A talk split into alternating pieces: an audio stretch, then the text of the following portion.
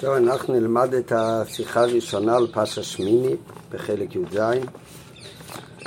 זה פרשה על שמיני, זה שיחה שמדבר על העניינים עם כמה נקודות בנוגע לעניין של אה, דיר בתחתינים, כמו שנראה, זו שיחה יסודית. נתחיל בתחילת השיחה בנוגע לשם של הפרשה, פרשה שמיני.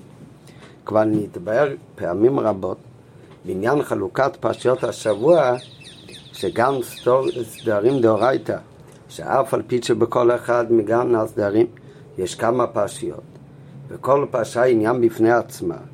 בכל אחד מפרשיות השבוע הרי יש כמה פרשיות, ובכל פרשה מדובר לעניין נושא מסוים. מכל מוקם זה גופה, שכל הפרשיות נקראות יחד בסדרה אחת, הוכחה לכך שישנה נקודה משותפת המחברת ביניהן. לכן אף על פי שבכל אה, פרשה יש כמה וכמה פרשיות בתורה. בכל פר... והרבה פרשיות זה יכול להיות בנושאים שונים לגמרי לפעמים, אבל בכל זאת זה גופה שהם כולם כלולים באותו פרשה, אז זה סימן שיש קשר ושייכות ביניהם. ומאחר שתוכן של כל דבר נרמז, הוא מתגלה בשמה שיקרא לו בלשון קודש, מזה מובן שהנקודה התיכונה שישנה בכל ענייני הסדרה מרומזת בשם הסדרה, שהרי שמות הסדרה הם שמות על פי תורה.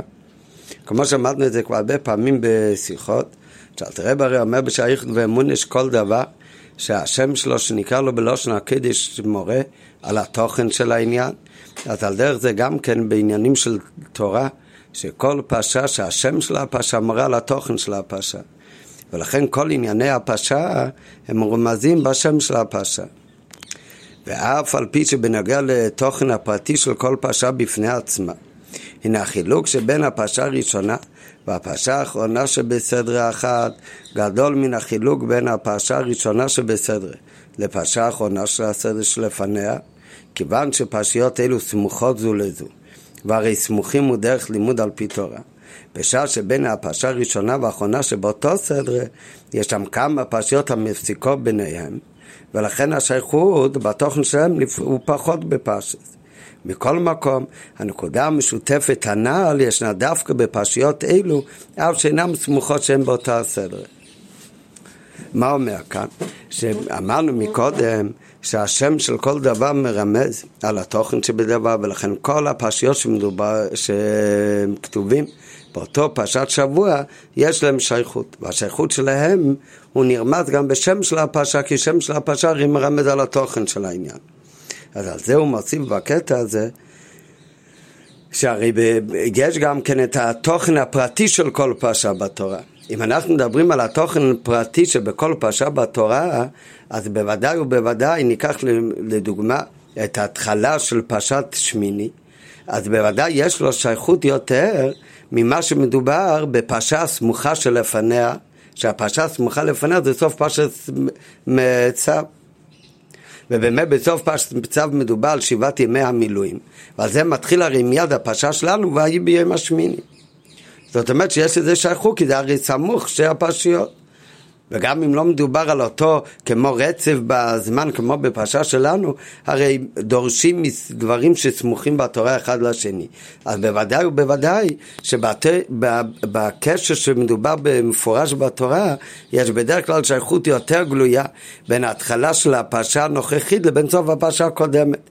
הרבה יותר מהפרשה הראשונה שבסדר שמיני לבין הפרשה האחרונה של הפרשה שלנו. מכיוון שבין החלק הראשון שבפרשה שלנו לבין החלק האחרון, הרי יש כמה וכמה פרשיות בתורה שמפסיקות ביניהם. אבל בכל זאת, כשאנחנו מדברים על הטכן הפנימי שמרומז בשם הפרשה שמיני, אז בזה יש דווקא שייכות בין תחילת הפרשה, כולל את החלק האחרון בפרשה, וכל הפרשיות שבאותו פרשת שבוע, עוד יותר ממה שיש בה סמוכות בפרשה לפניה ולפרשה אחריה. ולכן הרי דווקא הם שתיהם כלולים באותו פרשה, הסוף של פרשת צו שהוא לא נכלל בחלק של פרשת שמיני. זאת אומרת, על אף שבגלוי אם אנחנו מסתכלים, אז יש הרבה יותר שייכות בין ויהי בים השמיני לסוף פרשת צו, אבל בטכן הפנימי, מה שמורמד בשם של הפרשה, ששם על הפרשה הוא שמיני, אז יש יותר שייכות בין ההתחלה של הפרשה ויהי בים השמיני לפרשה האחרונה. חלק האחרון של הסדר שלנו, שמדבר, כמו שנראה בהמשך הפרשה, לקראת סוף הפרשה מדבר על הבהמות המותרות באכילה והאסורות באכילה. מהנ"ל מובן גם מנגע לפרשתנו. אף שמצד אחד יש להתחלת הסדר, ויהי ביום השמיני, שייכות לסיום הסדר שלפניה הרבה יותר מאשר לפרשה זאת החיה, גמר שבסיום פרשת שמיני. כמובן גם בפשטות, שויהי ביום השמיני בא בהמשך לעניין ששיבת ימי המילואים שבסיום הסדרה הקודמת. ואילו זאת החיה, אין לכך לכאורה כל שייכות לשיבת ימי המילואים לויהי ביום השמיני. הנה מאחר שלכל סדר יש נקודה מיוחדת שבה היא נבדלת מכל הסדרות האחרות, מובן שבפרשיות ויהי ביום השמיני וזה ישחיו יש תוכן מיוחד השווה בשתיהן שאינו בפרשת ככס הארם וגמר שכתוב בסוף פרשת צו ותכן זה נרמז בשם הסדר שמיני. מאחר שבשם הסדר אין רמז לכך שמדובר עוד שמיני למילואים זאת אומרת, בוודאי הפירוש הפשוט, הפירוש של ההתחלה של הפרשה, זה בא באמת בהמשך לפרשת צו, ששם מדובר על שבעה סימי המילואים. שהם חינכו את מישכון ואת ארן ואת בונו ומשה רבינו עשה את העבודה ובהמשך לזה מתחיל הפרשה שלנו ויהי ביום השמיני שאז היה השראת השכינה במשכון אבל השם של הפרשה זה הרי לא שמיני למילואים שם של הפרשה הוא רק המילה שמיני ומאחר שבשם הסדרה אין רמז לכך שמדובר אודות שמיני למילואים ואף לא לכך שמדובר כאן ביום השמיני בכלל, שם של הפרשה הוא לא רק שלא ביום השמיני למילואים, אלא השם הפרשה הוא גם לא ויהי ביום השמיני, הוא רק שמיני, אז סימן שהתוכן הפנימי של הפרשה, שמחבר בין כל העניינים שמדובר בפרשה שלנו, הוא לא קשור כל כך לעניין שהשמיני הזה זה היה שמיני למילואים, משהו ביום השמיני, אלא זה קשור לעצם המספר של שמונה. ואכן שם הפרשה הוא שמיני.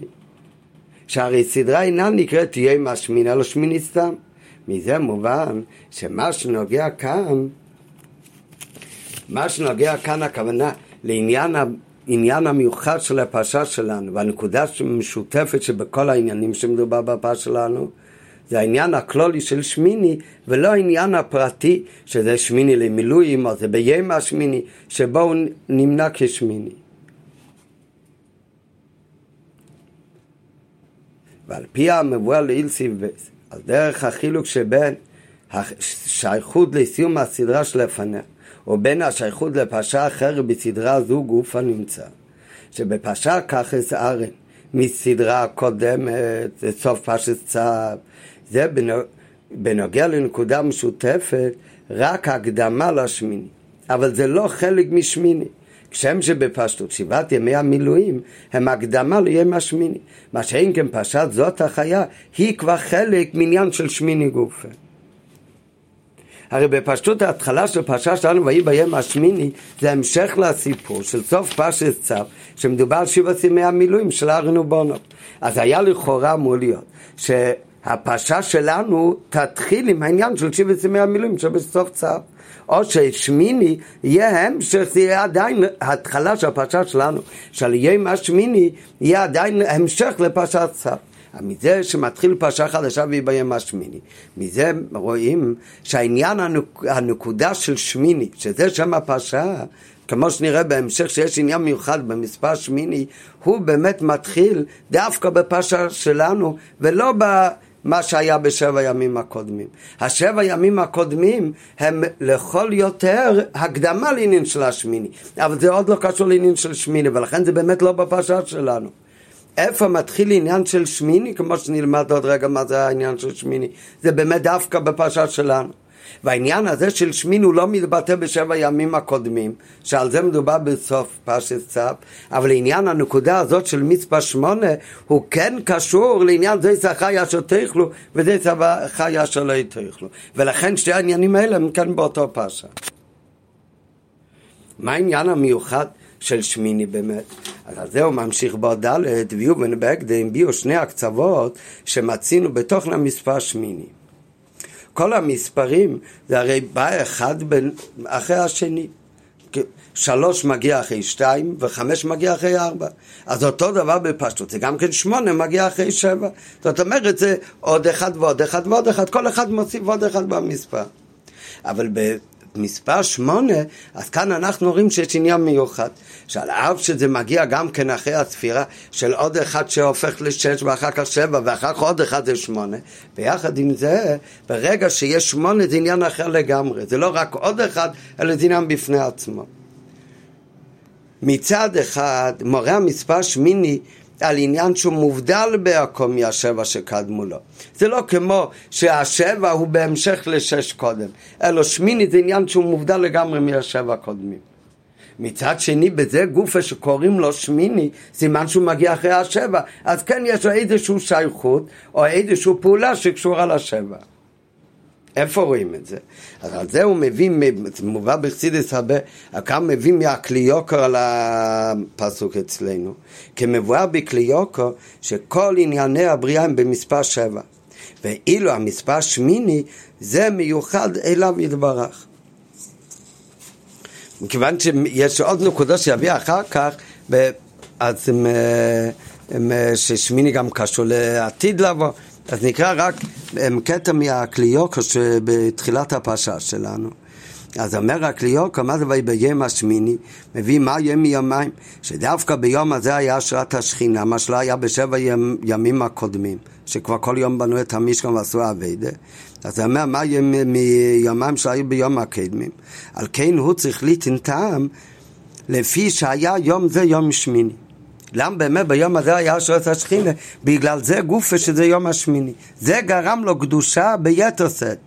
כי כל מספר שבע חול. אני קורא מהלשון של הקליוקו. כל מספר שבע הוא חול, ומספר שמיני זה קודש. כדעת המדרש אומר שכל קילוסו של מישה היה בעוז. מישה רבנו את השירה מתחיל עוז יושע מישה. מעוז בוסי לדבר בשמך. גם כאן אמר משה רבינו עוז. מה זה המילה מעוז? אז יש א' וז', א' זה אחד, שהוא רוכב על השבע. והוא להשליט את השם יתבורך זה אחד על כל שבע כיך ולכס ועל כל הנמצאים שנתהוו בשבט ימי בראשיס ועל כן נראה להם השם ביום הזה דווקא מצד היותו שמיני מספר זה מיוחד אליו יתברך. המספר שבע זה מרמז על העולם. יש שבעה כוכבי לכת, יש שבעה ריקים ויש שבע ימים שבהם נברא העולם. וזה הטעם קומן שאינו מרוץ הקים מיום השמיני והולו. לכן גם כל קורבן מותר להביא רק ביום השמיני, וזה הטעם ששמי, שברית מילה עושים בשמיני, ומילה בשמיני דוחה את השבת. שבשבי, ששבת הוא ביום השבי, כי הרוחנית, זה קשור לקודש ברוך זה המספר שמונה, דוחה את הגשמי שהשלמות שלו מתבטא בשבע, שזה שבת. הוא אומר שזה גם הרמז זה בזה שקינו של ימי המשיח יש שמונה נימין.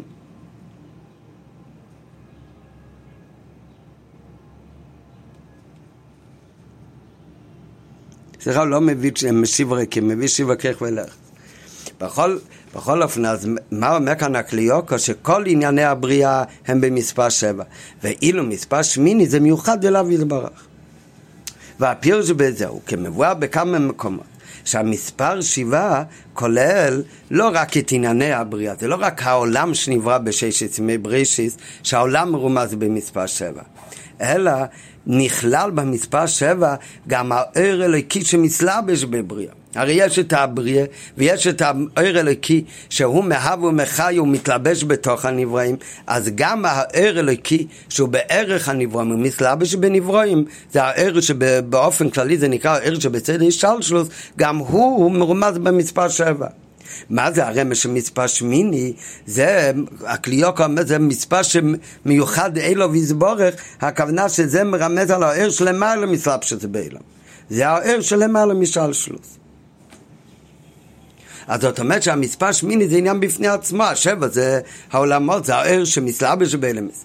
והשמיני זה לגמרי למעלה מעולמות. ובאמת בלשון בקליוקו באמת הרי מביא שזה מה שכתוב עוז יושר, מעוז דיברתי, עוז זה האלף, זה האחדוס השם שרוכב על השבע.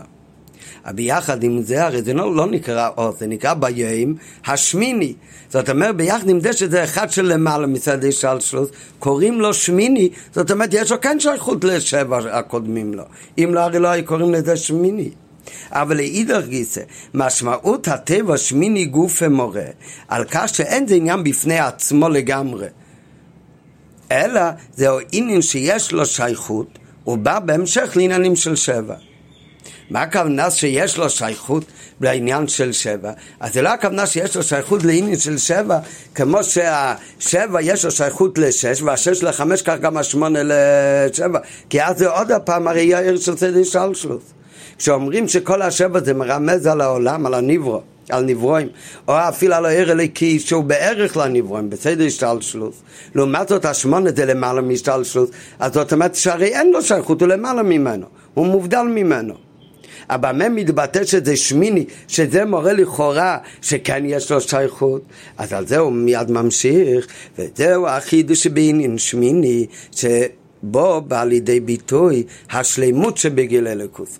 שהדאגה הזאת של השמונה שהוא למעלה שהוא מרמז על האלף, שהוא רוכב על השבע שהוא למעלה לגמרי מצד השלשלוס, שהוא לא יישאר באמת בהבדולה מן העולמות ומצד השלשלוס, אלא אדרבה שהוא יימשך ויהיה נרגש גם בתוך אלם ובתוך סדר השלשלוס.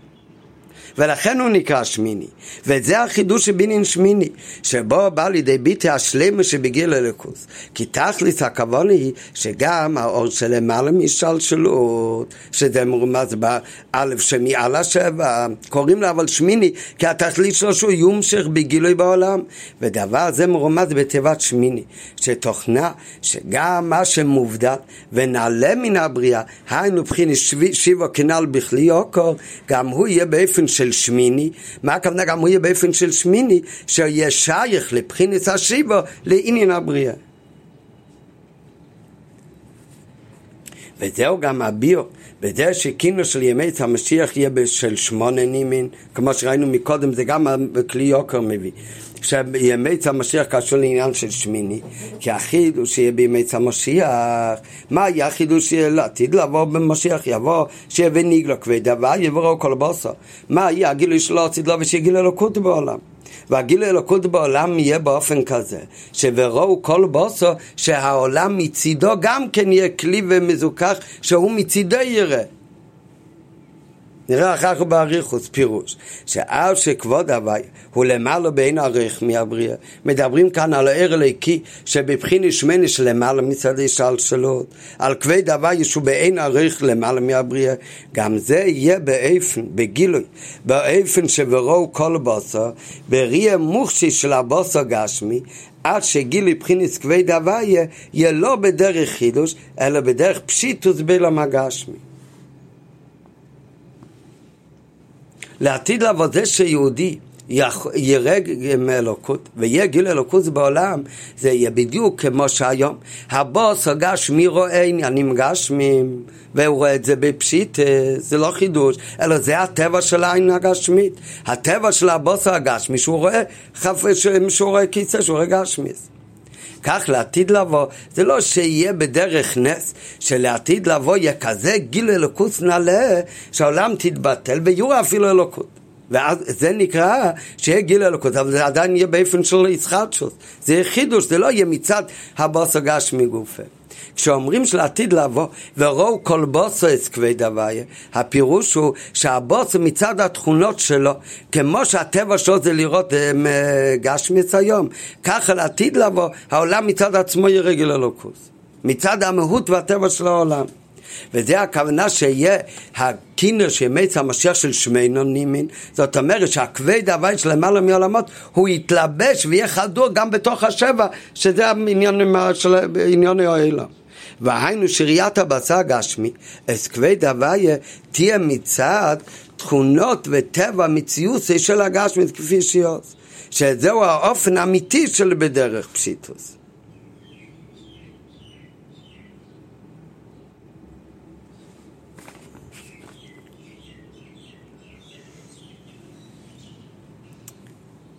יכול להיות שיש גיל אלוקות, שמישהו רואה גיל אלוקות, אז זה לא מצד, מצד הטבע שלו. זה לא מצד המהות שלו, רק מה, מצד זה שאלוקות הוא כל כך בלי גבול, אז יכול לחדור לכל מקום, שאפילו בן אדם, בוסו ודם, גם כן יכול לראות גיל אלוקות. אבל זה לא מצד הבן אדם. הפוך, מצד הבן אדם הוא לא כלי לזה. כמו שכתוב בנוגע לנביאים, שבשעת הנבואה היה הספשוס הגשמיס משלהם. כי זה לא היה מצד הציור שלהם. לעתיד לבוא, החידוש שיהיה לעתיד לבוא, שהגיל הנבואה לא עתיד לבוא, אצל הכוש שיהיה לא עתיד לבוא, זה יהיה מצד טבע אלום גופה. כמו שעכשיו רואים דבורים גשמים מצד התכונות של הבן אדם, כך לעתיד לבוא מצד התכונות של האלום יהיה גיל אלוקוס. וזה מה שהרב מביא בהערה 20. כמו כן בגיל הנבואה של העתיד, בכל אחד ואחד. כמו שכתוב אשפוך את רוחי על כל בוסו, שלעתיד לבוא כולם יהיו בנביאים. ולא כמו גיל הנבואה בנביאים, שיש בזה כמה תנאים. זאת אומרת, הוא בא להדגיש כאן, זה לא רק שלעתיד לבוא כולם יהיו נביאים, וקודם היו נביאים ולא כולם. גם הנביאים שכן היו נביאים, זה לא היה מצד הטבע שלהם גופה. והוראי שצריך לו כמה תנאים כדי שיהיו נביאים. ואחר וכל זה היה גילוי הנבואה גם אצלהם כדבר פלא שלמעלה מהטבע. מה שאין כן לעתיד היא הנבואה כמו דבר טבעי. והיינו, אף שגילוי נבואה באופן של ראייה, וראייה זה עניין של פשיט, זה לא של ישחטשות, הרי מכיוון שצריך לזה כמה תנאים כהקדמה לזה. שאין הנבואה חלה אלו על וכולי, כמו שהרמב"ם אומר על גיבו, מתגבר ליטרי וכולי, כל התנאים. וגם לאחרי כל התנאים האלו. אין מתנבאים בכל אלה שירצו, אלא מכוונים דעתם וכולי. וגם כשמכוונים דעתם, אומר הרמב"ם, אפשר שתשרה שכינה עליהם, ואפשר שלא תשרה. וגם בזמן גיל הנבואה צריך להיות האחרונה כמו ויפשט וגמר, וערב אפל על פוני כאובה בהמשך שם. הרי מוכרח שלא רק שאין זה דרך פשיטת מצד טבע המטו, אלא גם שהטבע לא יוכל לקבל זה. הוא בכלל לא, לא רק שלא מצידו הוא רואה את הגיל אלוקות, אלא הוא מצד הטבע שלו גם לא יכול לקבל את הגיל אה, בלי גבול של אלוקות, את הגיל אלוקות. ועל כן היה צריך להיות השוטס הגשמיס, וביטל החושים, שזה הכל עניין של חידוש, זה לא מצד הטבע והגדולים שלו. ועל דרך זה הוא מביא גם בהערה קודמת ב-19, שנכון שבקריס ים סוף היה גיל אלוקותיו, וכל הדברים האלה, זה היה באופן של חידוש, זה לא היה באמיתי סינין הפשיטה שיהיה לעתיד לבוא. זאת אומרת, בקריאס ים סוף היה כל אחד ואחד היה מראה בעצם בהם עברה גיל אלוקות. אבל זה גוף, כתוב גם יכול מצד שתי דברים. זה לא היה מצד התכונה של, ה, של המת או מצד העין של הבן אדם. אלא מכיוון שלקות זה בלי גבול, אז זה כזה בלי גבול שזה יכול לבוא לידי גילוי שאפילו בן אדם כאן למטה שהוא לא, כי הוא גם יכול לראות אלוקות. אבל זה לא היה מצד המהות, מצד הציור של, ה, של הנברואים. לעתיד לבוא, שיהיה כינוס של אמת המשיח של שמני נימין, אז לעתיד לבוא זה יהיה כל החידוש, שהגילוי אלוקות זה יהיה דוב טבעי ממש, כמו שרואים היום גשמיס, אז ככה זה יהיה מצד הבריא שיראו גילוי אלוקות. ואיזה גילוי אלוקות יראו? לא את הלוקות שהוא בערך לנברואים, אלא גם את הדרגת של שמנה, את הדרגת שמצד עצמו היא באבדולה של הנברואים, זה גילוי אלוקות שלמעלה מצד השלשלות.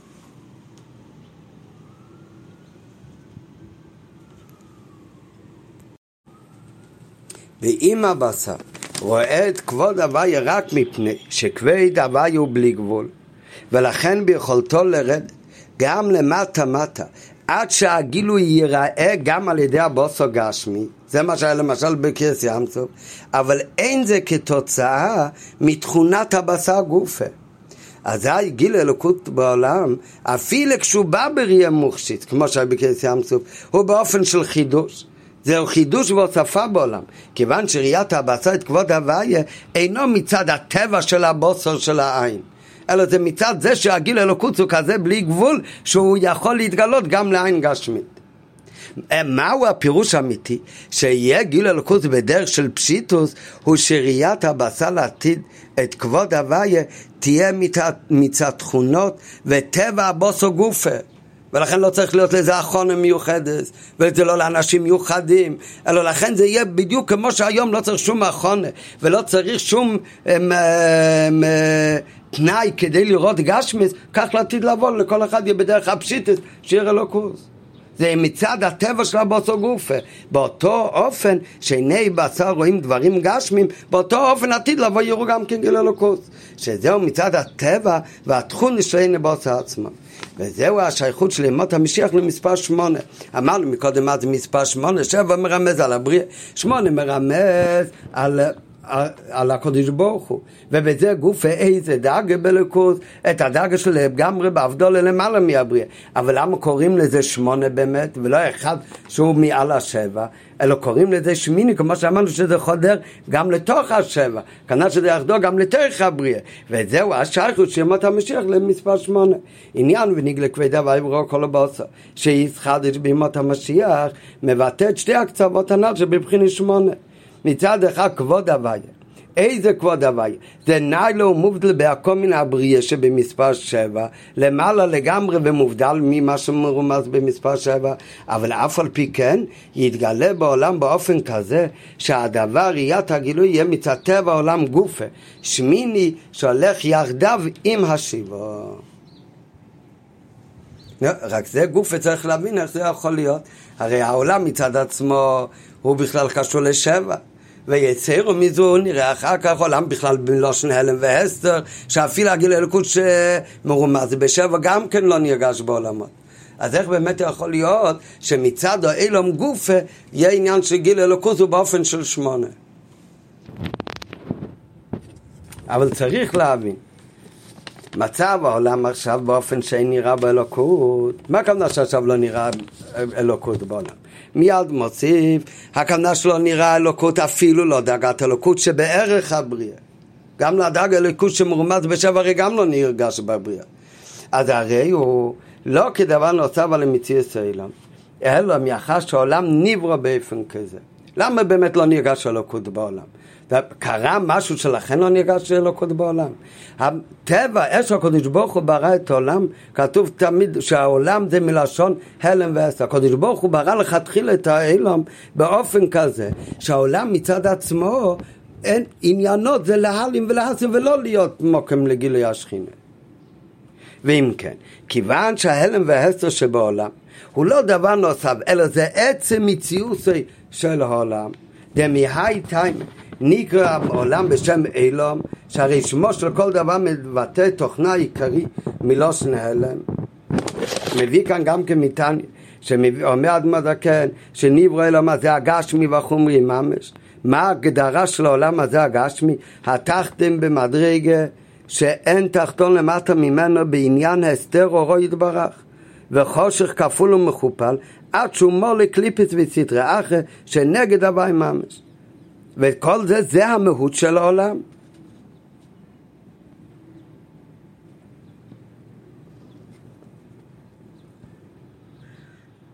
אז אם ככה, איך ייתכן שקיום וראו כל, בס, כל בוסו לעתיד לבוא, יהיה מצד העניין הבוסו גופה? הרי הבוסו גופה, האלו מצד עצמי, זה דבר שהוא הרי בסתירה בכלל לעניין של גיל אלוקוס. אז זה שיכול להיות עניין שגיל אלוקות בעולם. כמו שאמרנו מקודם, מכיוון שאלוקות זה כזה בלי גבול, אז לכן הוא יכול להעיר אפילו במקום שהוא לא כלי אלו, כלי אלו, כמו שהיה בכס ים סוף למשל, שזה לא היה מצד שהעולם היה כלי, אלא מצד הבלי גבול של אלוקות הוא יכול להעיר אפילו איפה שהוא לא כלי אליו. אבל הרי אנחנו עכשיו רוצים להגיד שכל העניין של שמיני זה שזה יהיה נרגש בפנימיס גם בתוך השבע. שזה יהיה מצד הטבע שלו אילום גופה. שזה יהיה טבע הבוסר ממש, כמו שרואים גשמיס, שמצידו אלוקות. אז איך זה יכול להיות? הרי עניון שלו אילום הוא לא שני הלם, וזה טכנו עיקרי. אז איך ייתכן שקיום וראו כל בשר לעתיד לבוא, זה יהיה מצד הבוסו גופה. בשעה שהבוסו גופה זה הרי הפר גדר בתכונת הבוסו ואילום.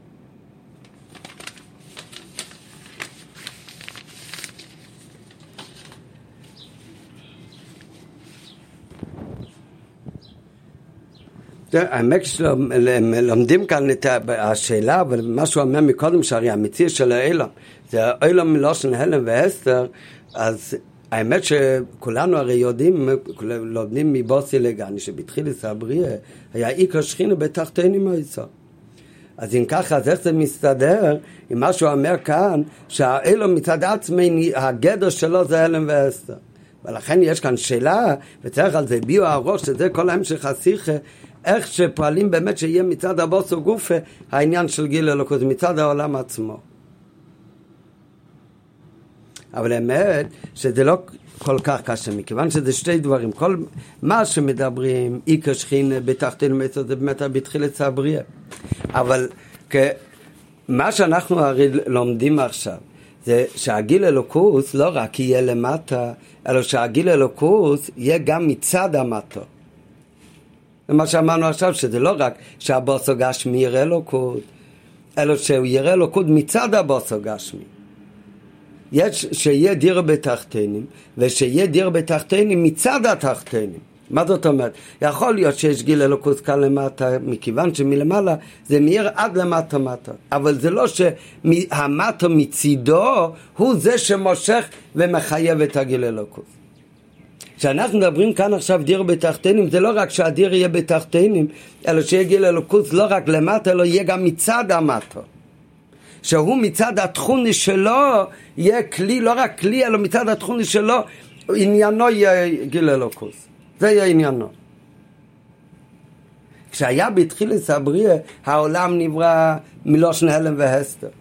רק היה גילוי בתוך העולם. היה איקר שכינה בתחתינים היצר. אז זה לא היה מצד העולם.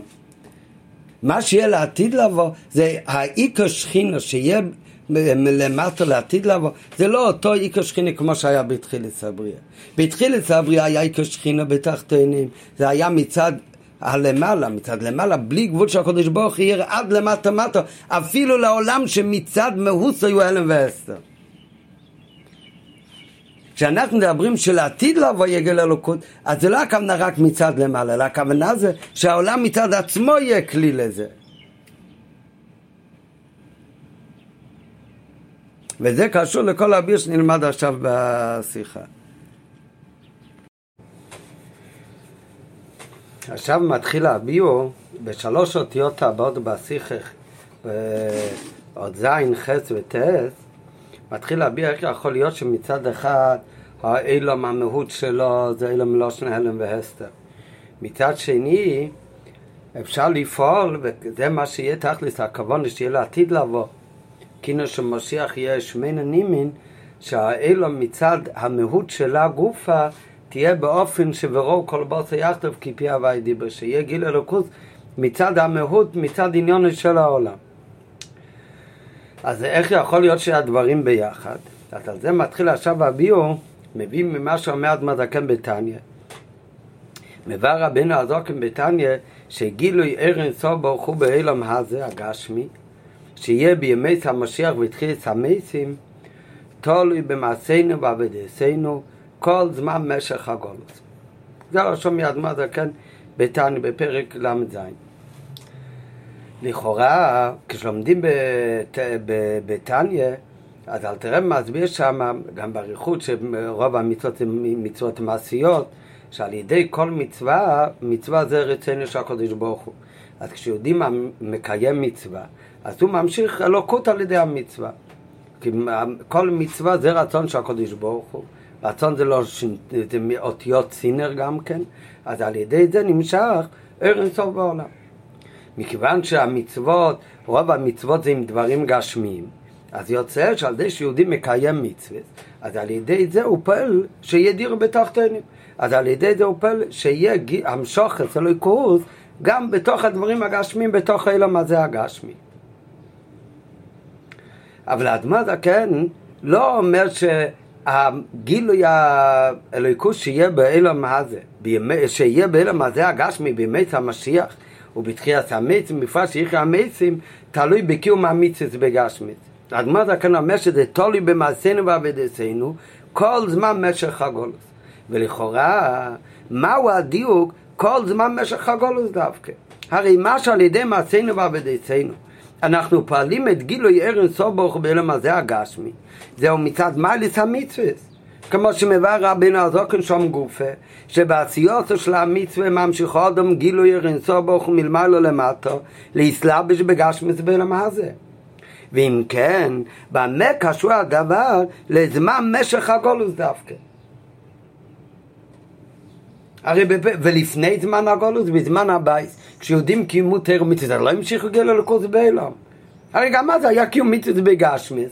כשיהודים מקיים מצווה בגשמיס, אז בדרך ממילא נמשך גילוי אינסוף, גם בעולם הזה הגשמי. אז מהו ההדגשה? שהגילוי אינסוף שיהיה בימי המשיח, אז זה תוצאה ממעשינו ועבודתנו במשך זמן הגולוס דווקא. ואחד הביאורים בזה בדרך האפשר? אז הרב מסביר שזה קשור למה שאמרנו מקודם, שיכול להיות המשוך אצל לקוס בעולם, אבל שהליכוס זה בלי גבול, ולכן זה יכול לחדור עד אלו מה זה הגשמי גם כן. אבל זה עוד לא העניין של דירה בתחתינו. זה לא תכלס הגילוי שיהיה לא עשית לו בימי המשיח. תכלס הכבוד למה שיהיה בימי המשיח זה שהגילוי אלוקוס לא יהיה רק באילום, אלא שהגילוי אלוקוס יהיה גם מצד האילום. והעניין הזה שהגילוי אלוקות נמשך עד למטו ולא רק מצד המעלה אלא גם מצד המטו מצד התכונה של המטו אז זה באמת תלוי לא סתם בקיום תירו מצווה בגשמיס אלא דווקא בעיקר על ידי מעשינו ועבדינו במשך כל זמן הגולוס. כדי שהגילוי של מס המשיח ותחיית המסים יהיה מורגש מצד טבע האילום גופה כנ"ל ציפי בהכרש המשוכת אלוקוש על ידי המצווה לא תהיה כדוב הנסף באילום והיינו שהמצווה פועלים רק באילום שבעולם מתווסף אלוקי אבל האילום גוף ונישה כפי שהיה לפני כן מצד התאבוס אילום לא שנלם אלא שהמשכה שעל ידי המצווה תהיה באופן שהיא משנה, משנה ומהפכת את גשמיס אלם הזה. שהאלם הזה מצד המציע שלו יהיה מאוחד עם אלוקות. ולא שהגיל אלוקות יהיה כמו דובר נסר באלם. ולכן הגיל ידימת המשיח אומר אדמה זקן באמת תלוי במעשינו ועבדתנו כל זמן משך הגולוס. כיוון שעניין זה שבמצווה לשעניס ולהפך את האלם גופה זה בעיקר על ידי המצווה שמקיים בזמן הגולוס. למה באמת? זה ימשיך כבר בשתי אותיות הבאות. זה באמת יכול להיות יהודי מקיים מצווה בגשמיס. אז כמובן שיהודי מקיים, תמיד שיהודי מקיים מצווה בגשמיס. והוא בכלל, עצם הדבר שהוא מקיים את המצווה, בהיות נשום בגוף באלו, מה זה הגשמי. ומה זה מצווה? מצווה זה רצינו שהקדוש ברוך הוא אלוהיקוס. אז כשיהודי מקיים, כמו שכתוב ביתנו בהתחלה, אז כשיהודי מקיים מצווה, אבל דרך ממנו ממשיך אור אלוקי בעולם. ואם הוא עושה את המצווה בחפץ גשמי, הוא מניח תפילין, אז בדרך ממילא, אז הער אלוקי הוא נמשך גם בחפץ גשמי שאיתו עשה את המצווה. אבל מצד מה יש עכשיו אלוקות גם בעולם הזה הגשמי? זה מצד הקלף הגשמי של התפילין, או שזה מצד המצווה שבדבר? זה הכל מצד המצווה, מכיוון שמצווה זה רצינו שהקודש ברוך הוא והקדוש ברוך רצה שיעשו את המצווה. גם בגש מצלם הזה ויותר מזה לא רק בגש מצלם הזה אלא עם חפץ גש מי שבתוך אלם הזה אז בדרך ממילא אז העיר הליקי שבמצווה הוא נמשך גם בחפץ הגשמי אבל זה הרי לא מצד החפץ גשמי זה לא מצד התכונה של הקלף הגשמי של התפילין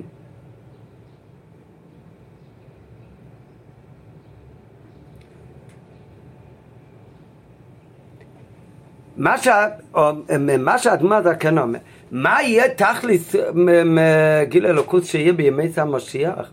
כשתכלס, הכוון, כמו שאמרנו מקודם, כשיהיה ימי המשיח, שהגיל אלוקות זה לא יהיה רק מצד המצווה, אלא מצד המצווה גם הכלב גשמי הופך להיות, שמצידי מוכיח שיהיה כאן גיל אלוקות.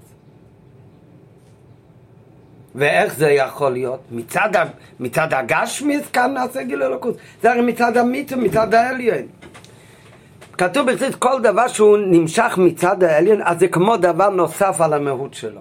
יש את הגשמיס של העולם, יש גשמיס של הקלף של התפילין, ויש על ידי קיום המצווה, אז יתווסף בו גם ער אלוקי. על זה דובר נסף על המציאות שלו. זה לא חלק ממהוסי העצמי של הדובר של המטו. כשזה דובר נסף עליו, אז זה לא הפירוש האמיתי של דיר בתחתיהם.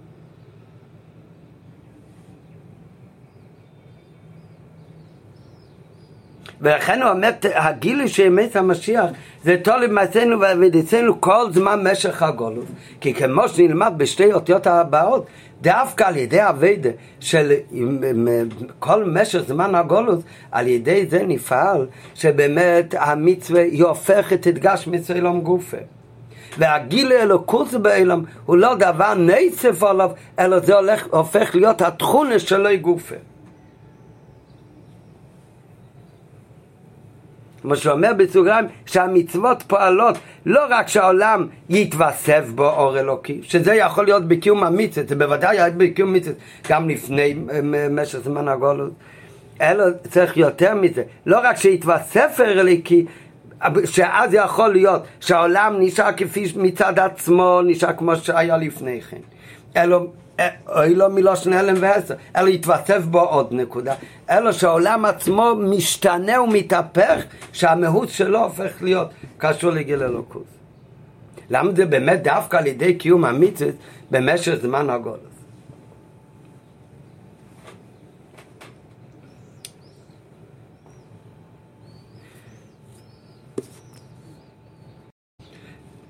לפני שימשיך לבאר למה דווקא באביידה, כל זמן משך הגולוס, יותר פועלים את העניין שמשתנה הגש גופה, מסתם על ידי קיום תרומיצס? אז קודם הוא מסביר באות חטא איך בכלל יכול להיות שעל ידי מצווה אז המשוכס הליכוס לא יהיה כדובר נצף על הדובר גשמי, אלא שזה יהפוך, זה משנה את הגשמי אצל אילום, וזה יהפוך להיות המהות האמיתית של האילום. איך זה בכלל יכול להיות? אחר כך בעוד ט' הוא יסביר למה זה קורה דווקא בעיקר בעבדה שבמשך זמן הגול. זה קודם מקדים בעוד חטא. בהקדים ביו הטעם לכך שמה יצא המיצוס בכלולוס, לאו דווקא בזמן הגולוס, למה בכלל זה יכול לפעול המשוכה שמשנה את מהות העולם ולא רק ימשיך באלוקות כדובר נצף על המציאות שלו. ועל זה מביא כאן הרבה, ויש את זה בעוד מקומות, אבל זה כאן בקיצור, זה מיד, דברים אה, קצת קשים, אבל נקודת הדברים שיש שתי דברים. שמקודם למדנו כל הזמן, הזכרנו שהקדוש ברוך הוא ברא את העולם באופן שהאילום, כמו אמר, כמו שם פרשת שבוע, כל דבר שמי שיקורי לו בלושן הקדש, מורה על התוכן של הדבר. אז התוכן של העולם זה אילום מלושן הלם והסר. שהוא מקום שלא יכול להיות בו בכלל גיל אלוקוס. זה ההפך הנה של גיל אלוקוס. מה שהביא מאיתני שזה תחת שלמדת ממנו, גם מולי קליפה וסטרה אחר. זה ההגדרה, זה המהות של אילום. זה מצד אחד. מצד שני אבל, תכלס בריאס העולם, הכוונה בראשית בור אליקים. בראשית בייס ראשית. בשביל מה הקודש ברוך הוא ברא את העולם? לכתחילה ברא את העולם בשביל ישראל שנקראים ראשית ובשביל התרא שנקרא ראשית. זאת אומרת, לכתחילה כוונס הבריאה היה שהיהודי על ידי קיום תרא ומצוות ישנה את העולם. תכלס, למה הקדוש ברוך הוא ברא כלב גשמי, ברא בהמה שממנו עושים כלב, כדי שיהיה מושג של נוחס תפילין. כל הבריאה כולו, בראשית בורו, בשביל ישראל ובשביל התרא. אז כשאנחנו הולכים על הכבוד של בריאה ישראל מלכתחילה, אז מהו המהות, תכלס המכוון של האלה בתחילה זה בריאה ישראל? יוצא הרי שתכלס המכוון של בריאה ישראל מתחילתו זה כל עניינו זה לא נבריצי אלא לשמש את כל מה שהקדוש ברוך הוא בורא לא יברא אלא לכבדי הכל נברא מלכתחילה בשביל תירומיצס אז מה יוצא מכאן? מתי נשלם המהות האמיתי של הדובר הגשמי הזה? כשיהודי מגיע, מקיים איתו מצווה, מה שהקדוש ברוך הוא ציווה, אז על ידי זה נשלם עכשיו תכליס הכוונה שלשמו הוא נברא מתחילס הבריאה. אז זה דבר נוסף עליו. הפוך, עכשיו יתגלה, עכשיו סוף כל סוף הגיע הנברא הזה לתכלס שלמוסי, שלכך הוא נברא מתחילו.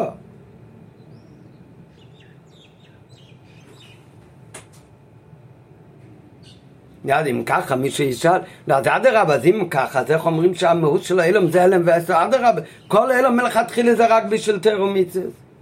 אלא מה? אז זה, זה הכבוד בבריאת האילום. אז זה לא מה שהיה נרגש באילום. קודש ברוך הוא ברא את האילום, שבאילום במהוסי, מה שיהיה נרגש אצלו, במציאות שלו, זה הלם ועשר הנה בפני עצמי. זה יש, ותתנו שאין תחנו למטה ממנו. בשביל מה אבל כל זה נש... נברא? תכלס, הכוון זה הכל בשביל תאומיצס. נראה בפנים.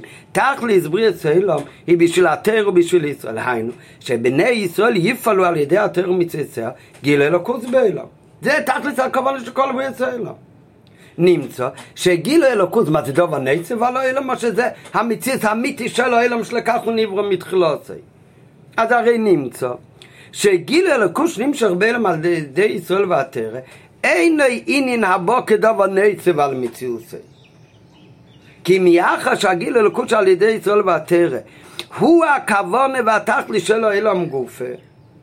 שלכן הוא הרי נברא מההתחלה. הרי פירוש הדובר שהאילם גופה בפנימיוסי תובע, הוא כביכול תובע שתושלם תכליסי שלשם כך הוא נברא. ומה זה השלמוס הזאת? זה יסגר לסלקוס בו. על ידי מה זה נעשה? על ידי תרומיתו שמתקיים על ידי בני ישראל.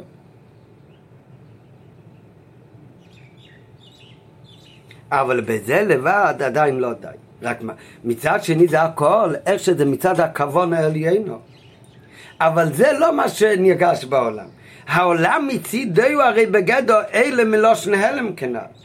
היינו שמצד הבריאה הנה עצם המציאות שלו מכזו וזה עצם המציאות שלו שאין מוגשת בו את אותו תכליס הצריכה להתקיים בו מצד תחילת הבריאה מצד הקודש ברוך הוא ואדרבה העולם מצד בריאוסי עניינו הלם נמצא שבכל הנוגע למציאות ועניינו של האילום גופה עד שהיהודי מגיע ומקיים תיאור מצוות, נראה אחר כך. אז המשוך את הלקוש על ידי המצוות היא כמי דובר נסף.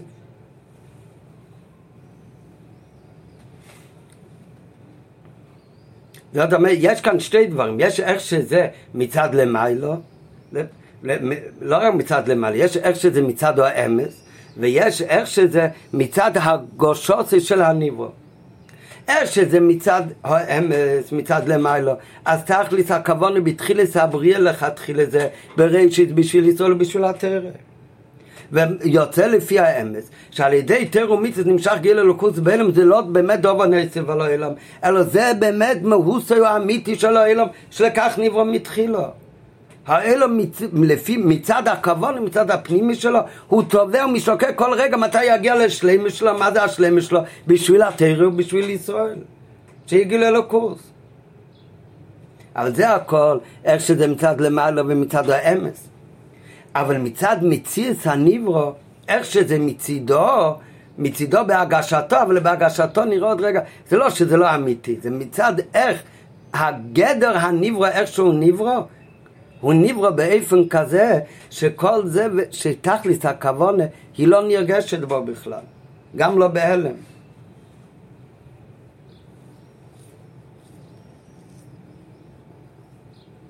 מכיוון שזה לא נרגש, ואז מה נרגש בו בתך הניברו? לכן בתך הניברו מה שנרגש זה שהוא יש בפני עצמי. ותחתון שנאמרת ממנו והוא מלושן הלם והסתר. ולכן באמת, איך שהעולם מצד עצמו, כל הגיל אלוקות על ידי תרמיתוס, הוא כמו דבני סבולו.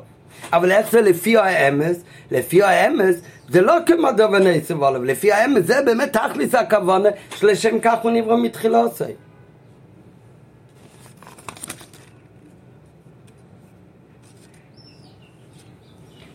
לא, אנחנו צריכים אבל הרי לפעול, שגם מצד העולם יהיה נרגש שזה, שזה כל מהוסי. שגם מצד העולם יהיה נרגש שזה לא כמו נסף עולו. וזה שגם מצד העולם יהיה נרגש שזה לא כמו נסף עולו. לא רק שזה ככה אליבא דאמץ כפי שזה מלמעלה. אלא שזה יהיה נרגש ככה גם מצד עצם מציר סועלה, שלכירו הלם והסתר, אז זה נפעל על ידי קיום מצווה, בעיקר בזמן הגולוס דווקא.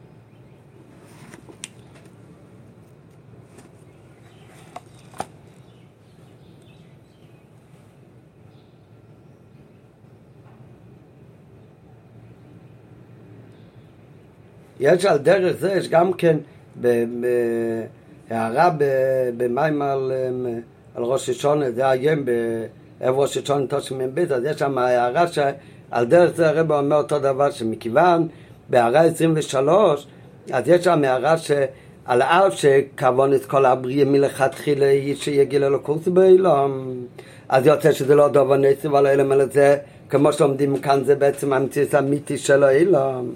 אבל מכיוון שגדר אילם הוא כשמי אילם מלושן הלם והסתר, הרי עניין זה גופה, זה גופה שמציאות האילם. שמציאות האילם שלפני אבד סודם, הוא הכונה לגילוי של האחרי זה, כי כל תכלית סביר סלם זה הכל בשביל הגיל אלוקות, הוא בהלם, ומה הכוונה שזה בא בהלם? יצרו מזו שבאילם מצד עצמי לא שייך בכלל שזה יהיה בגילוי. ונמצא שגם הגילוי דמציאות האילם בעובר הוא באופן של חידוש. שם זה נוגע לעניין אחר, אבל זו אותו נקודה שמצד אחד יש איך שהעניין הוא אליבא דאמס, שבאמת הכל נברא בשביל הגיל אלוקות שעל ידי תרומיצס. ויותר מזה, לא רק שבריאס האילום הוא לכתחילה בשביל מישראל ובשביל התרש, בשביל שיגיע לאלוקות בעלם, יותר מזה, גם זה גוף שהאילום הוא באופן של הלם והסר, זה גם כן כדי, רק בשביל שיהיה עוד יותר חידוש של דיר בתחתינים, בשביל התרש. אבל מצד שני, כל זה, זה לא זה הכל הכוונה בבריאת העולם, זה כמו סיבה, אבל המסובב, מה שנוצר מזה, העולם שנברא אה, כתוצאה מהכוונה הזאת, העולם שנברא, הוא נברא באופן שמהוס המציאות, עצם מציאות שלו, הוא הלם והסתר ולא שייך לגיל אלוקוס. ולכן כשיהודי מקיים תרומיתית עדיין בעולם זה נרגש כמי דובר נסף עליו. על ידי קיום תרו מיצס בזמן הגולוס, כל זמן משך הגולוס, זה נראה באות הבא. אז גם מצד האלום נרגש שזה תכליס הכוונה שלו, ולכן זה לא כמו דבר ניצב עליו, אלא זה הופך להיות המציע שלו גופה. ולכן זה החונה לימי המשיח, שזה קינו של שמני נימים, שגם בתר חשיב וגם הבוסו גופה, מצד הטבע יהיה עניין של גיל אלוקוס. איפה רואים באמת? שבאביידה בזמן הגולוס אז לא רק שנמשך גיל אלוקוס באילם, אלא אז המשוך את אלוקוס באילם נעשה גם מצד האילם גוף וגם, כן? אז את זה הוא מסביר באות ט'. נראה קודם uh, בעל פה, אחר כך נראה מבפנים. רב מביא מה שמובא כמה פעמים בחסידס, שדווקא בזמן הגלות מאיר כרך המסירת נפש בעם ישראל עוד יותר ממה שהיה בזמן הבית. הסיבה הפשוטה שבזמן הבית לא היה נצרך כל כך עניין המסירת נפש. אז זה לא רק בגלל שבזמן הבית לא היה כל כך נצרך עניין המסירת נפש, אלא כתוב שדווקא בזמן של הלם והסתר, דווקא בזמן של חשך, אז זה גוף מעורר שיהיה אצל בני ישראל את התנוש של מסירת נפש בעבודת השם.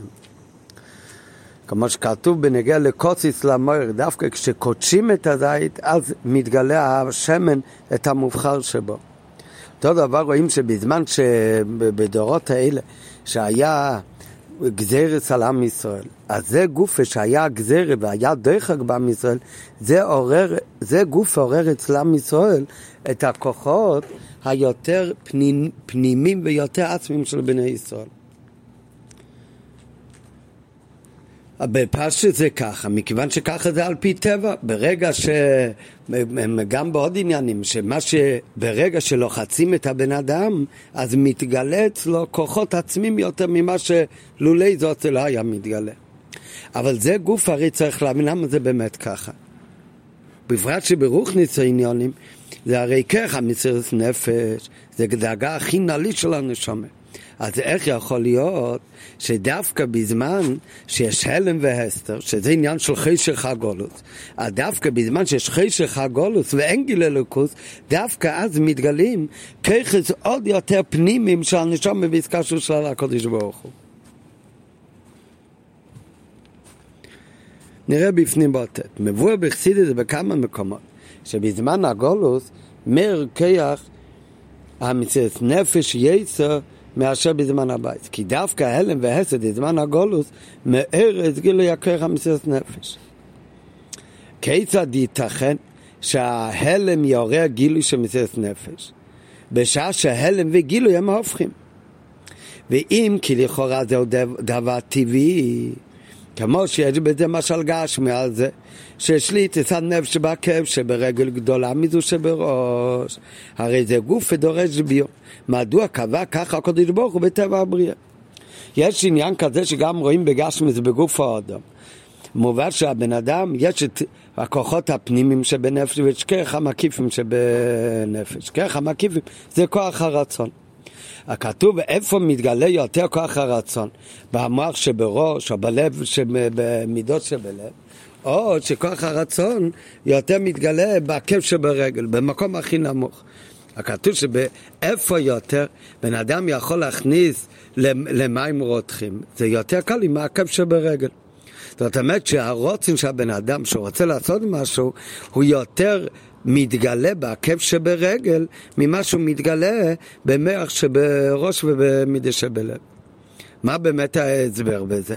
אז דווקא איפה שיש כאילו הלם והסר, איפה שאין כל כך גילוי של הנפש, של כריכס הנעלים שבנפש, דווקא שמה מגיע לידי ביטוי ולידי גילוי העצם הנפש, הכרך המקים שבנפש, כרך הרוצן שבנפש. ולכן דווקא בעקב שברגל, שזה המקום שיש הכי פחות חיות פנימיס בתוך הגוף, דווקא שמה בא לידי ביטוי הדרגות הכי גבוהות שבנפש. בנפש. אז ככה זה גם בנפש, בגוף האודו.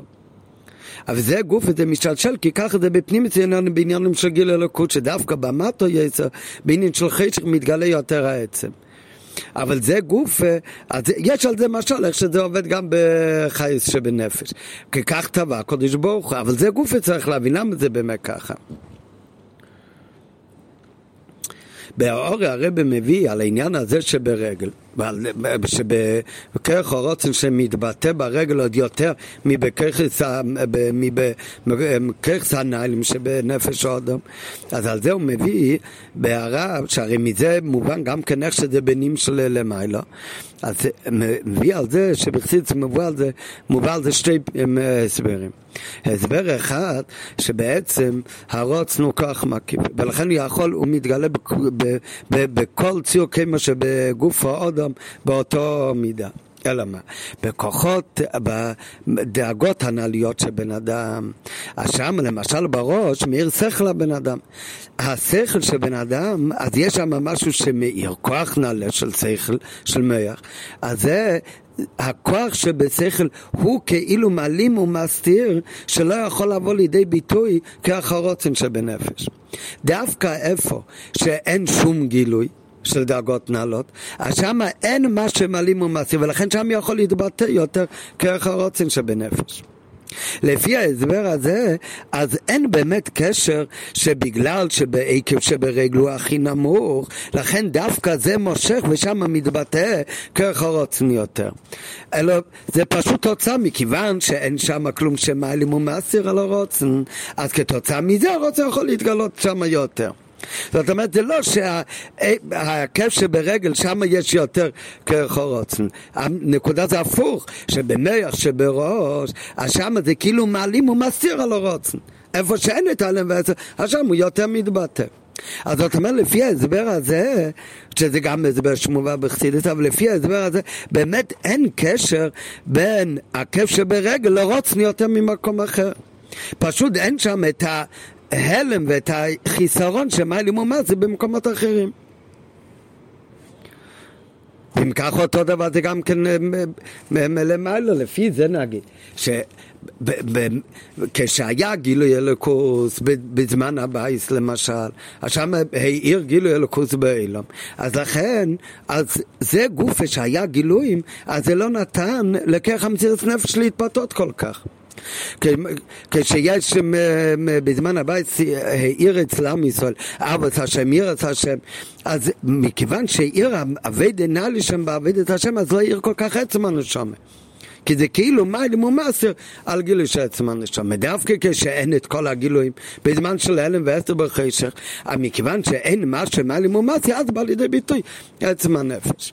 אבל האמת, מביא הרבי בהמשך מאור, שכתוב בחסיד במקומות אחרים, שזה לא ככה, שזה לא רק, זה גם נכון, אבל שזה לא רק שבקרחיס, בדאגות הנעליות, לא מתגלה כל כך כרך רוצן שבנפש, כי זה כמו מסתיר על הביטוי של עצם הנפש. דווקא איפה שאין שום גילוי, מה שם אין מה שמסתיר, לכן הוא בא ליד, כאן לידי גילוי. אלא מוסבר בחסידי שזה יותר מזה, שהעקב שברגל הוא עצמו, הוא כמו כלי לכרך אורות עוד יותר מכרך הנעלים שבנפש האדם. מביא ממה שכתוב בתרער, שבבחינו זו נקרא רגל ריש. מזה משמע שהעקב מצד פחיתותו, זה גופה, הוא כלי לבחינס תחילוסון.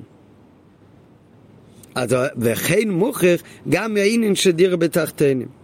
שדווקא בתחתינים זה דיר לעצמוסי. למה דווקא בתחתינים זה דיר לעצמוסי? גם אותו עניין. זה לא מכיוון שבאלה מצליינים, אז הגילויים זה כמו סתיר, לכן לא יכול להיות אה, שם גילוי העצמוס. אלא ד...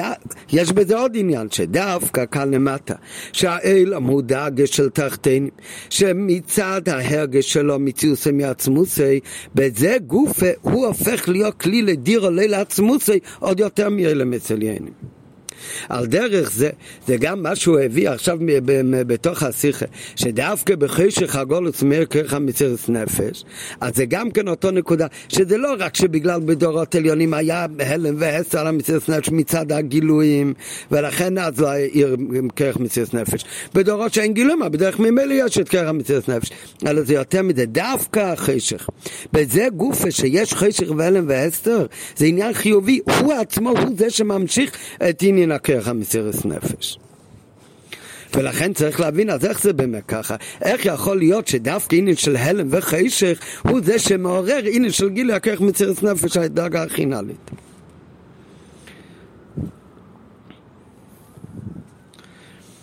ואביר בזה כדי שהיא תתמלא כוונת הבריאה, לי הסדיר להתבור בתחתינים. שהאילם עצמי יהיה דירה לקודש ברוך הוא, גם מצד טיבו, שזה כל הריכש שהוא בא להסביר הרי כאן בשיחה, שהדיר לקודש ברוך הוא יהיה מצד טבע האילם, לכן ברא הקודש ברוך את העולם באופן שבתוך העולם תשתקף הכוונה והתכלי שלי. ומאחר שהכוונה בכך שהעולם נברא באופן של הלם והסתר. למה באמת העולם נברא בהלם ואסתר? זה כדי שמתוך כך יופיע גילוי נאי ליסר, שיהיה יתרון האור מן החשך. לכן נקבע טבע האילם באופן כזה, שדווקא ההלם יעורר ויהיה כלי לער נאי ליסר. למדנו מקודם הרי ש... בעולם מה שנרגש, שהוא מציא, שהמציא שלו זה חשך והלם. אבל מצד האמס, מצד תכלס הכוונה, אז לכתחילה כל תכלס בירס האילם זה, שהאילם עצמו תהפוך להיות דיר ליסבורך. ולכן זה המציץ האמיתי של האילם. כולל גם זה גוף שיש חשך באילם, גם זה גוף שיש חשך באילם, זה גם שעל ידי זה יהיה עוד יותר יצרנו רבו מן החשך. יהיה עוד יותר חידש ביני של דיר בתחתינו. וזה העניין מצד האמס. מכיוון שזה כך מצד האמס, אז נכון אמרנו מקודם שבתוך העולם זה לא נרגש. אבל מכיוון שזה הרי האמת של הבריאה, שכל הבריאה זה הכל, כדי שיהיה עניין של דיר בתחתינו מצד מהוסי הוא, לכן, אז נקבע גם בבריאה כזה עניין, שדווקא מתוך החשך, דווקא חשך הגולוס, הוא זה שיעורר את עניין המסירת נפש. אז מה מתבטא כאן? שהגולוס מצד עצמו, אף על פי שזה עניין של חשב בפנימיוס, עניינו זה כדי לעורר עניין של גילוי וגילוי העצם של היהודי, של מסירת נפש. ועל דרך זה, זה בפנימיוס בכל העולם. שכל תכליס העולם, אפילו שהעולם מצד עצמו זה עניין של הלם ועשר, אבל מהוס האמיתי בפנימיוס זה שהוא עצמו יהפוך להיות כלי לקודש ברוך הוא, לידי הרבה תחתינים. ואיפה רק, בסתם ככה לא רואים את זה בגלוי. בעניין של אביידה בזמן הגולוס, כאן רואים את זה בגילוי. רואים שכל, שאביידה בזמן הגולוס, דווקא אחרי שחגולוס, הוא מעורר עוד יותר את העניין של כרך המציאות נפש, עוד יותר יזכר באביידס השם. ולכן אומר אדמה זקן, שתכלס הכוון של, של בריאס האלמס, שיהיה המשוך צלוקוס באלם על ידי תרומיצס, זה תלוי במה, ש, שזה יהיה בגילי בימי המשיח ובתחילת המסים. אומר אדמה זקן, במה זה תלוי? במעשינו ועבדסינו כל זמן משך הגולוס. כי דה, מה אמרנו מקודם, מה התכלי של דירה בתחתינים? שזה יהיה מצד, מצד התחתן גופה. איפה זה נרגש? זה נרגש בעיקר באביידה של תירו מצווה דווקא בזמן הגולוס. כי אביידה בזמן הגולוס זה מבטא את העניין הזה גופה, שהמטו גופה, כל עניינו זה בשביל להיות כלי ללויקוס. ומאחר שגם בעולם גוף, כפי שהוא עדיין אלו מלושן הלם, בטרם מתגלית הכוונה שבו, משתקף דבר זה. משתקף העניין הזה שכוונס ההלם של האילום גופה הוא כדי שיום של ביתי ספץ ויצרין ער על ידי קיום מיצס. לכן גיל אלוקוס באילום של קיום המיצס הוא לא כמו דובר נסים ואילום אלא הוא קושו למציץ האילום גופה. וזה ביור קביע ענת שאומר אדמה זקן שהגילוי של האוצי תלוי במעשינו ועבודתנו כל זמן במשך הגלות. כי מצד המסירת נפש בזמן הגלות מתגלה וניכר בהלם העולם גופה, שהכוונה בו היא גיל אלוקות שנמשך על ידי תרומיצס. וזוהי הסיבה לכך. שהמשכת אלוקות שעל ידי המיצוס בזמן הגלות דווקא פועלת ביתר שאת ומתלבשת יותר במציאות של גש מצל המאזה גופה עד שלעתיד לבוא יבוא הדבר בגילוי שקיום וניגלה כבי דבר יבורו כל בוסו יהיה מצד תכונס הטבע של הבוסו גופה. על פי זה מביא הרבה גם בהערה 29, מובן גם מה שאדמה זקן אומר, שתכלס הכוונה של ימי המשיח הם תכלס מביא את הלשון עם תכלס ושלימוס בריאס אלם הזה, שלכך נברא מתחילוסי. לכאורה, מה מוסיף כאן השלוש מילים שלכך נברא מתחילוסי? אבל לפי כל הביוט שלמדנו כאן באריכו בשיחה, אז זה מאוד מובן שהשלוש מילים שמוסיף אל תרבה שלכך נברא מתחילתו, זה לא סתם ש... עוד עניין, הוא אומר שתחת הכוונה בדיהם של המשך גיל אלוקות שיהיה בימי המשיח, אז זה תולי במעשינו ועבודתנו. זה שמה שיהיה בימי המשיח, שלכך נברא מתחילוסי, זה שהוא אומר שלכך נברא מתחילוסי, הוא בא להדגיש שזה יהיה עניין מצד האלה מצד עצמי. זה לא יהיה כמו דבר נוסף מעולם. דלחרם מה מוסיף המילים שלכך נברא מתחילתו? אבל לפי מה שאמרנו עכשיו, כי על ידי הוספה זו דווקא, מוסבר איך שהגילוי דמות המשיח ותחילת המסים יהיה במציאס דאילם הזה גופה, זה חלק ממציאס האילם ולא כמו דבר נוסף עליו.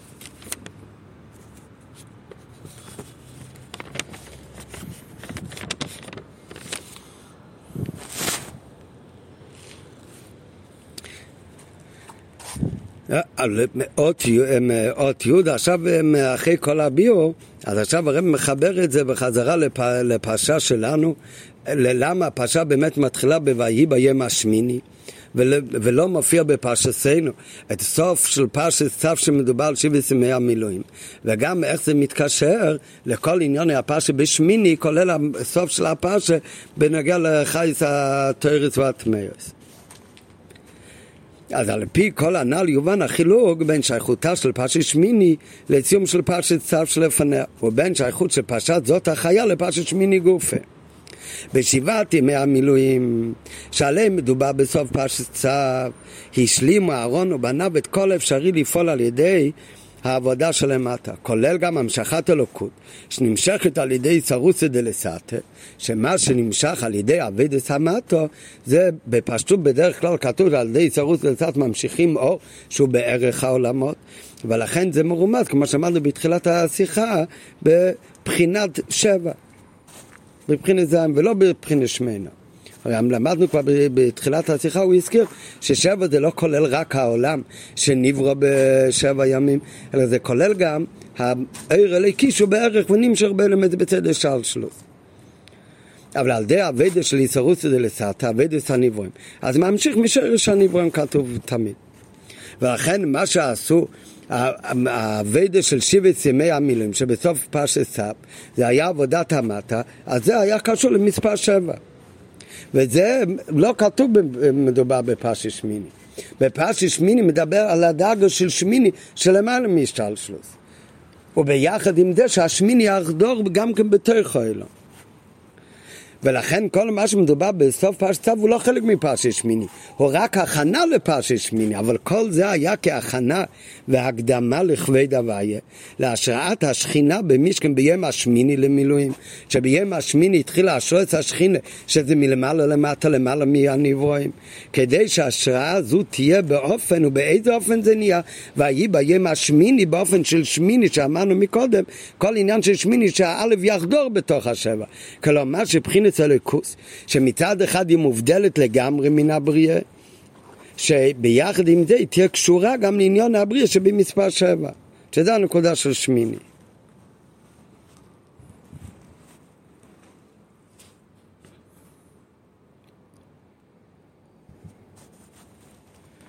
אז סוף פרשת צו מדובר על עבודת המטלה האחרונה רק. וזה מה ששייך לאבדת הנבואים, זה קשור למספר שבע, לער שבערך אלמס. האבדה של פשי שמיני, אז זה כבר עניין מלמעלה למטה, שלקחת את הדאגה של שמיני, של הער שלמעלה מהסדר של שלוש, הער שבאבדולה, ולהמשיך אותו גם כן בתוך השביעי, זה הרי נקודה של שמיני, זה לא אחד שלמעלה מצד של שלוש באבדולה, אלא הוא חודר אחר בכל השבע גם כן בתוך האילון. כמו שאמרנו באריכות, שזה תכליס הכוונה, שהאלה מצד עצמי יהיה כלי גם למה שלמעלה מאלמס.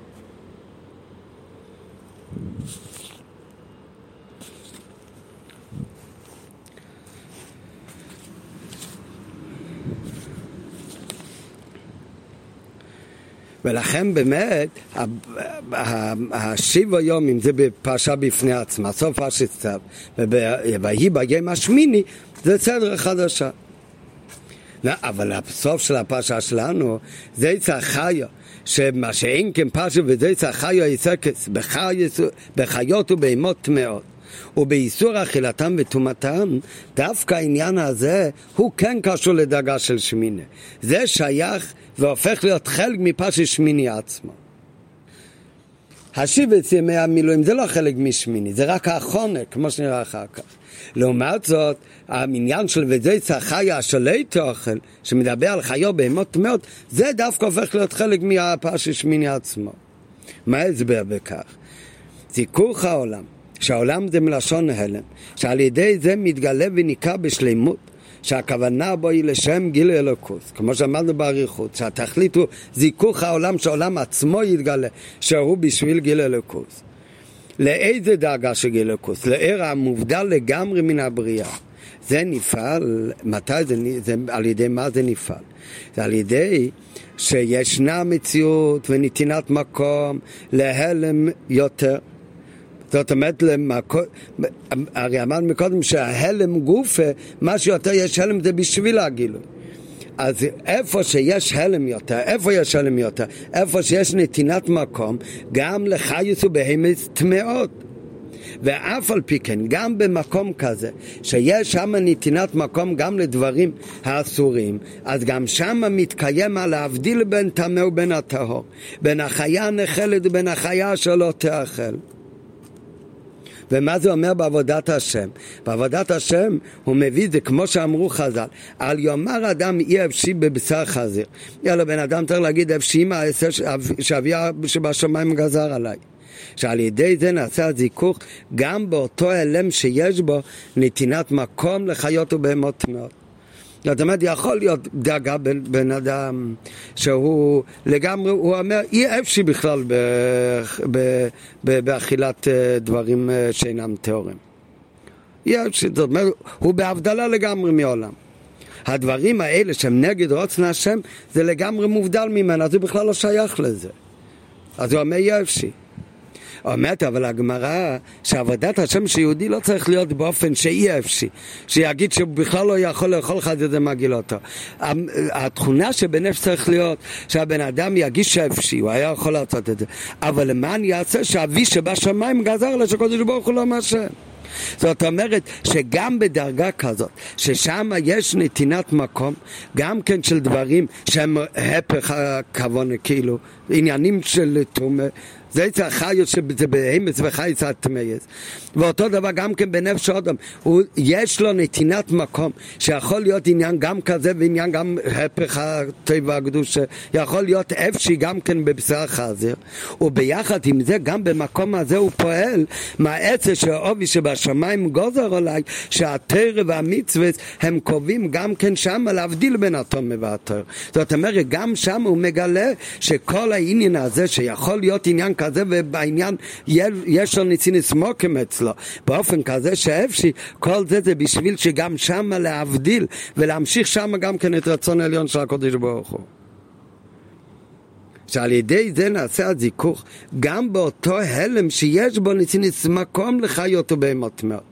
או כדברי המדרש על הפסוק, זאת הבהמה לא ניתנה מצוות לישראל אלא לצרף בהם את הבריות.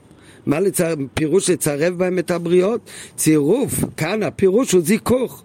לזכך את הבריות. ואיפה לזכך? לזכך גם את המטו מטו, איפה שיכול אפילו להיות אבא מיני ונתינת מקום לעניינים של ההפך הטבע. ועל ידי זה שמשתקפת בתוך ההלם, גם במקום כזה של הלם שנותן מקום לחיות טמאות, גם שם מתבטא הכוונה והתכלית שבו, שכל התכלית והכוונה של הדברים האלה זה שיהיה להבדיל בין התום אל התואר. הגילוי אלוקות, הרצון העצמי של האיש של, של היהודי, שנרגש אצלו שאבי שבשמיים גזר עליי, זה מתגלה על ידי ההלם של האלום גופה, אז על ידי זה נפעל הגילוי של שמיני שאמרנו מקודם, שהשמיני היינו שהגילוי אלוקות שלמעלה לגמרי מהעולם, הוא מתגלה בשבע, והוא מתגלה בשבע מתוך האלום גופה, שנרגש שזה תכלית הכבוד שלו מלכתחילה, ואזי נעשה הוא לשמיני, היינו שהוא מתגלה ומתאחד בבריאה גופה כנעל ברוך, שזה לא אור, שיהיה דבר נוסף על הבריאה, אלא זה הופך להיות המציאות שלו גופה.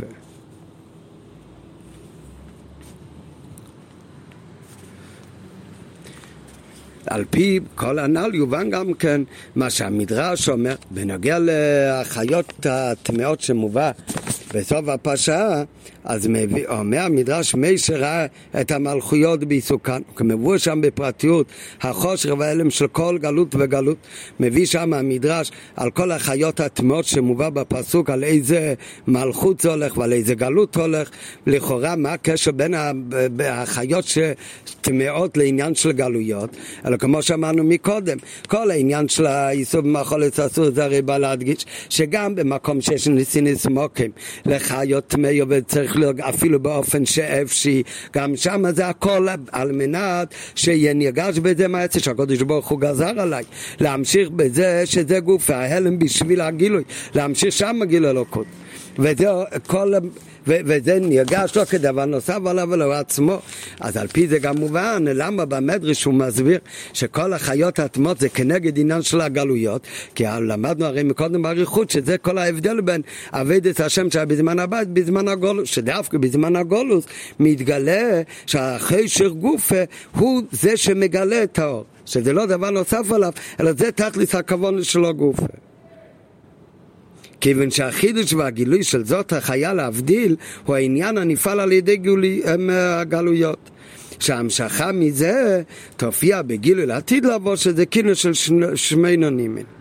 או כמו שמסיים המדרש, זה הסוף המדרש של הפרשה שלנו, אז מביא שם על כל החיים, בעלי חיים הטמאים, מביא שם שזה כנגד המלכות, מביא גם כן החזיר זה כנגד מלכוס אדם, הוא מסיים את החזיר זה אדם, ולמה נקרא שמה חזיר? שמחזרס עטרה לבעליה הדור דכתיב עלו מושים בציון לשפוט את הרי עשיו והייתה לה שם המלוכו שהמלכוס אדם מחזיר אחר, אחרי זה אין עוד מלכיות אלא אחר כך יחזור המלכות לישראל מתי זה יהיה? זה יהיה לעתיד לבוא כמו שכתוב ועלו משים באציון לשפט את הרי עשיו והייתה לה שם המלוכה טוב, זה הסוף של השיחה. רק מקודם, מה שלמדנו מקודם, שהפרשה שלנו מתחילה ב"ויהי ביום השמיני". לעומת זאת, השבע ימים, זה סוף פרשת צו, שזה מחולק לשתי פרשיות, אז הוא אמר, מכיוון שהשמיני זה הרי העיר שבאבדולה. ולמה זה נקרא שמיני? כי זה צריך לחדור גם כן בתוך השבע. לעומת זאת, השבע יומים שהיה בסוף פרשת צו, אז זה המשוך אה, שבמספר שבע. שזה לפי ערך הנבואים, זה לא עיר למעלה משתלשלות. ולכן השבע שבסוף פרשת שבי, שבסוף פרשת צו, הוא אומר זה רק עניין של הכנה למה שמתחיל בפרשה שלנו ויהי ביום השמיני.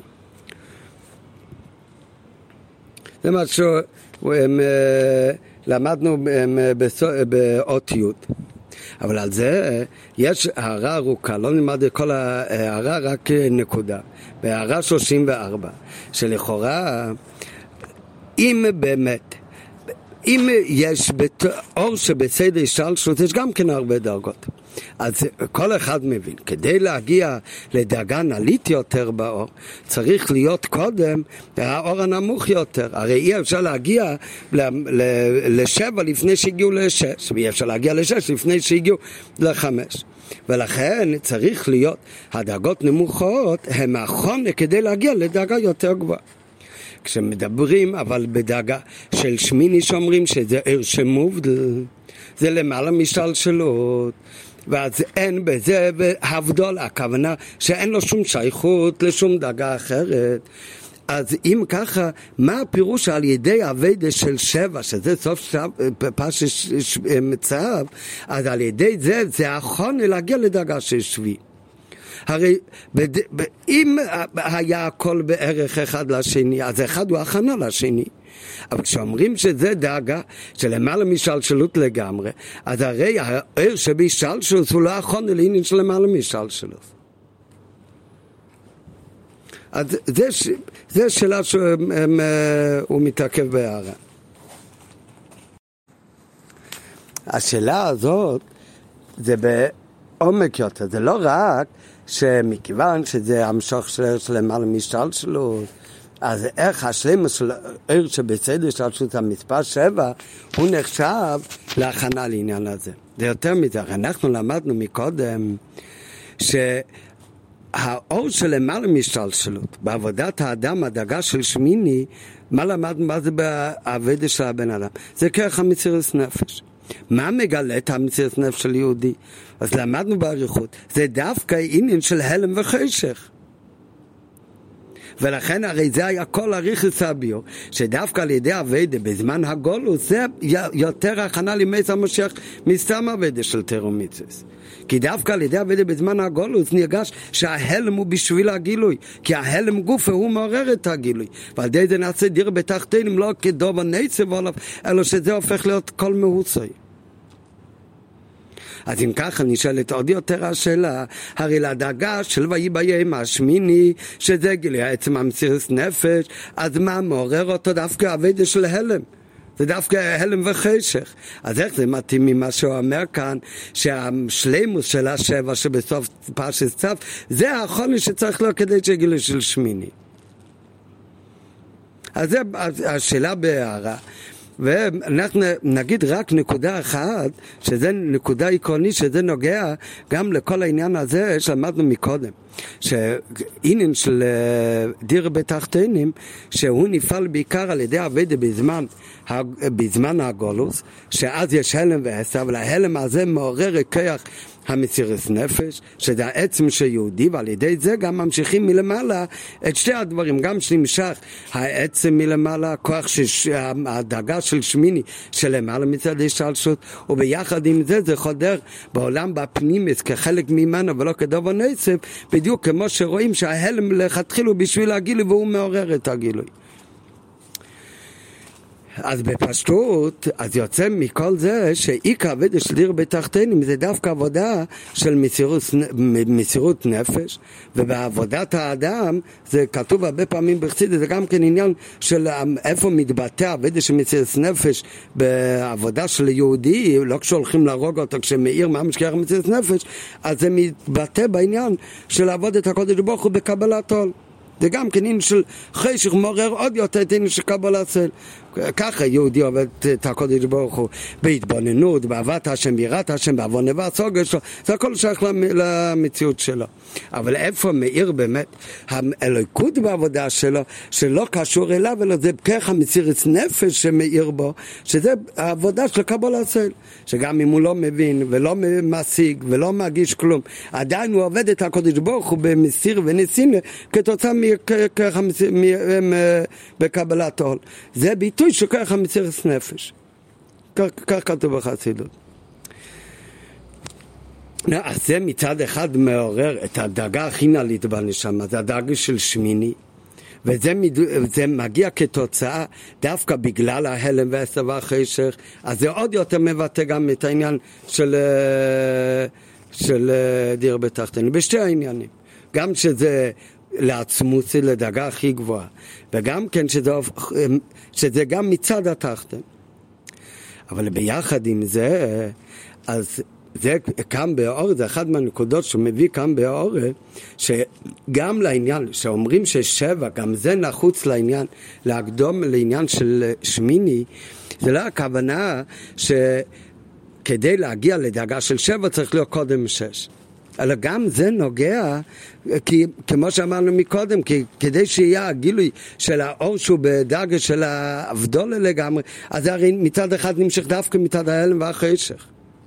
אלא אנחנו, הרי כל התכלית של שמיני זה שידיר בתחתינים. ואותו דבר גם כן בעבודה בנפש האודם.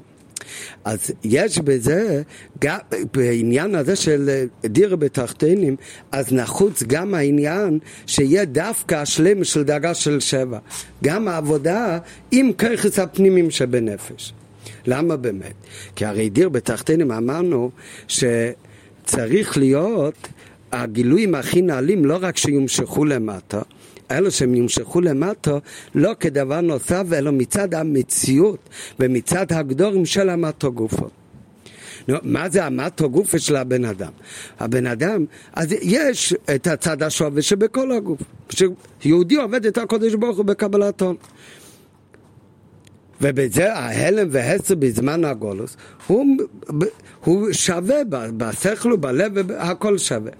מצד שני אבל, הרי הבן אדם, גוף האודם, אז הקדוש ברוך הוא ברא אותו, שיש לו גם כן שכל, ויש לו גם כן אה, לב, ויש לו מידס, ויש לו את האפשרות להתבונן, ויש ציור קומה שלמה של בן אדם, עם ככס פנימיים של בן אדם, שמצד המהות שלהם, הרי אמרנו מה זה תכליס אביידה, שעבודת השם לא יהיה דבר נוסף עליו, אלא זה יהיה מצד הגדורים שלו, מצד המציאות שלו גופה.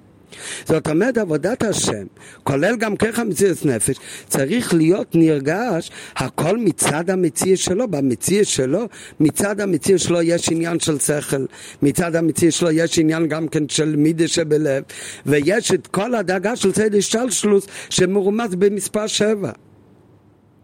ולכן נחוץ גם לעניין הדיר בתחתינים שהיהודי יעבוד את השם דווקא עם השכל שלו ועם המידס שלו עם הציור קיימו שלו שמורמז באמת במספר שבע כי אם לא אז באמת גם כשיהיה הגילוי הכי נעלה וזה מגיע מצד ההלם אבל זה לא יחדור בפנימיות מצד המציאס של הככת פנימיים שלו גופה ומכיוון שזה הרי עניין עקרוני בכל תכליס הכוון שלמדנו כאן בשיחה, אז לכן באמת מוכרח שיהיה את שתי הדברים, שחייב להיות כאחרון צריך להיות שלמס אביידה מצד ככס הפנימיים שלו גופה.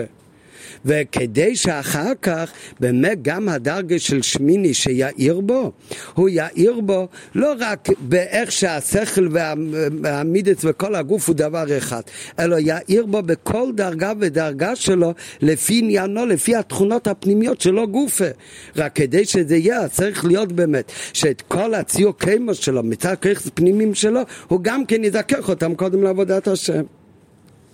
אז נראה הם, אה, בפנים, על כל פנים חלק מההערה כאן, ב-34 לחיר אינו מובן. מכיוון שהגילוי שביום השמיני האור שלם על משלשות, בדווקא על ידי ההלם כנ"ל ברוחו. אז איזה שייכות יש בהקדמת האביידס, המטו של שבט ימי המילואים. והביאו בקיצו על כל פנים, בכדי שיהיה לו יתברך דיר בתחתינו. שהלכוד יומשך ויאיר בעולם בגילוי ובפנימיות, צריך שתי אופני עבודה. גם עבודה דמציאות נפש, וגם עבודה שכוחו פנימי, מצגת אלוקות, אב אוויר וכולי. בגילוי שמצירות נפש מתבטא, איך שההלם דהלם כוונתו גילוי אלוקות. כמו שאמרנו באריכות, בכרך המציאות נפש מתבטא שההלם גוף מעורר את הגילוי. אבל היות שההלם וישס הוא צד השווה שבכל הנברואים, הרי זה לא פועל ומגלה שגם התכונות וגדרי הפרט של כל נברא, אותו דבר זה גם בתוך הבן אדם, שכל פרט הוא פרט של הציור קיימו שלו, שגם התכונות והגדרים הפרטים של כל נברא, שגם הם כלים ללוקות. ולכן צריך לעבודה של השגה ואב וירא, שגם גידורו הפרטי של כל נברו, גם הוא מצד הגדר הפרטי שלו, גם כן יהיה כלי ללוקות. עד כאן, על כל פנים, מה שנוגע לענייננו.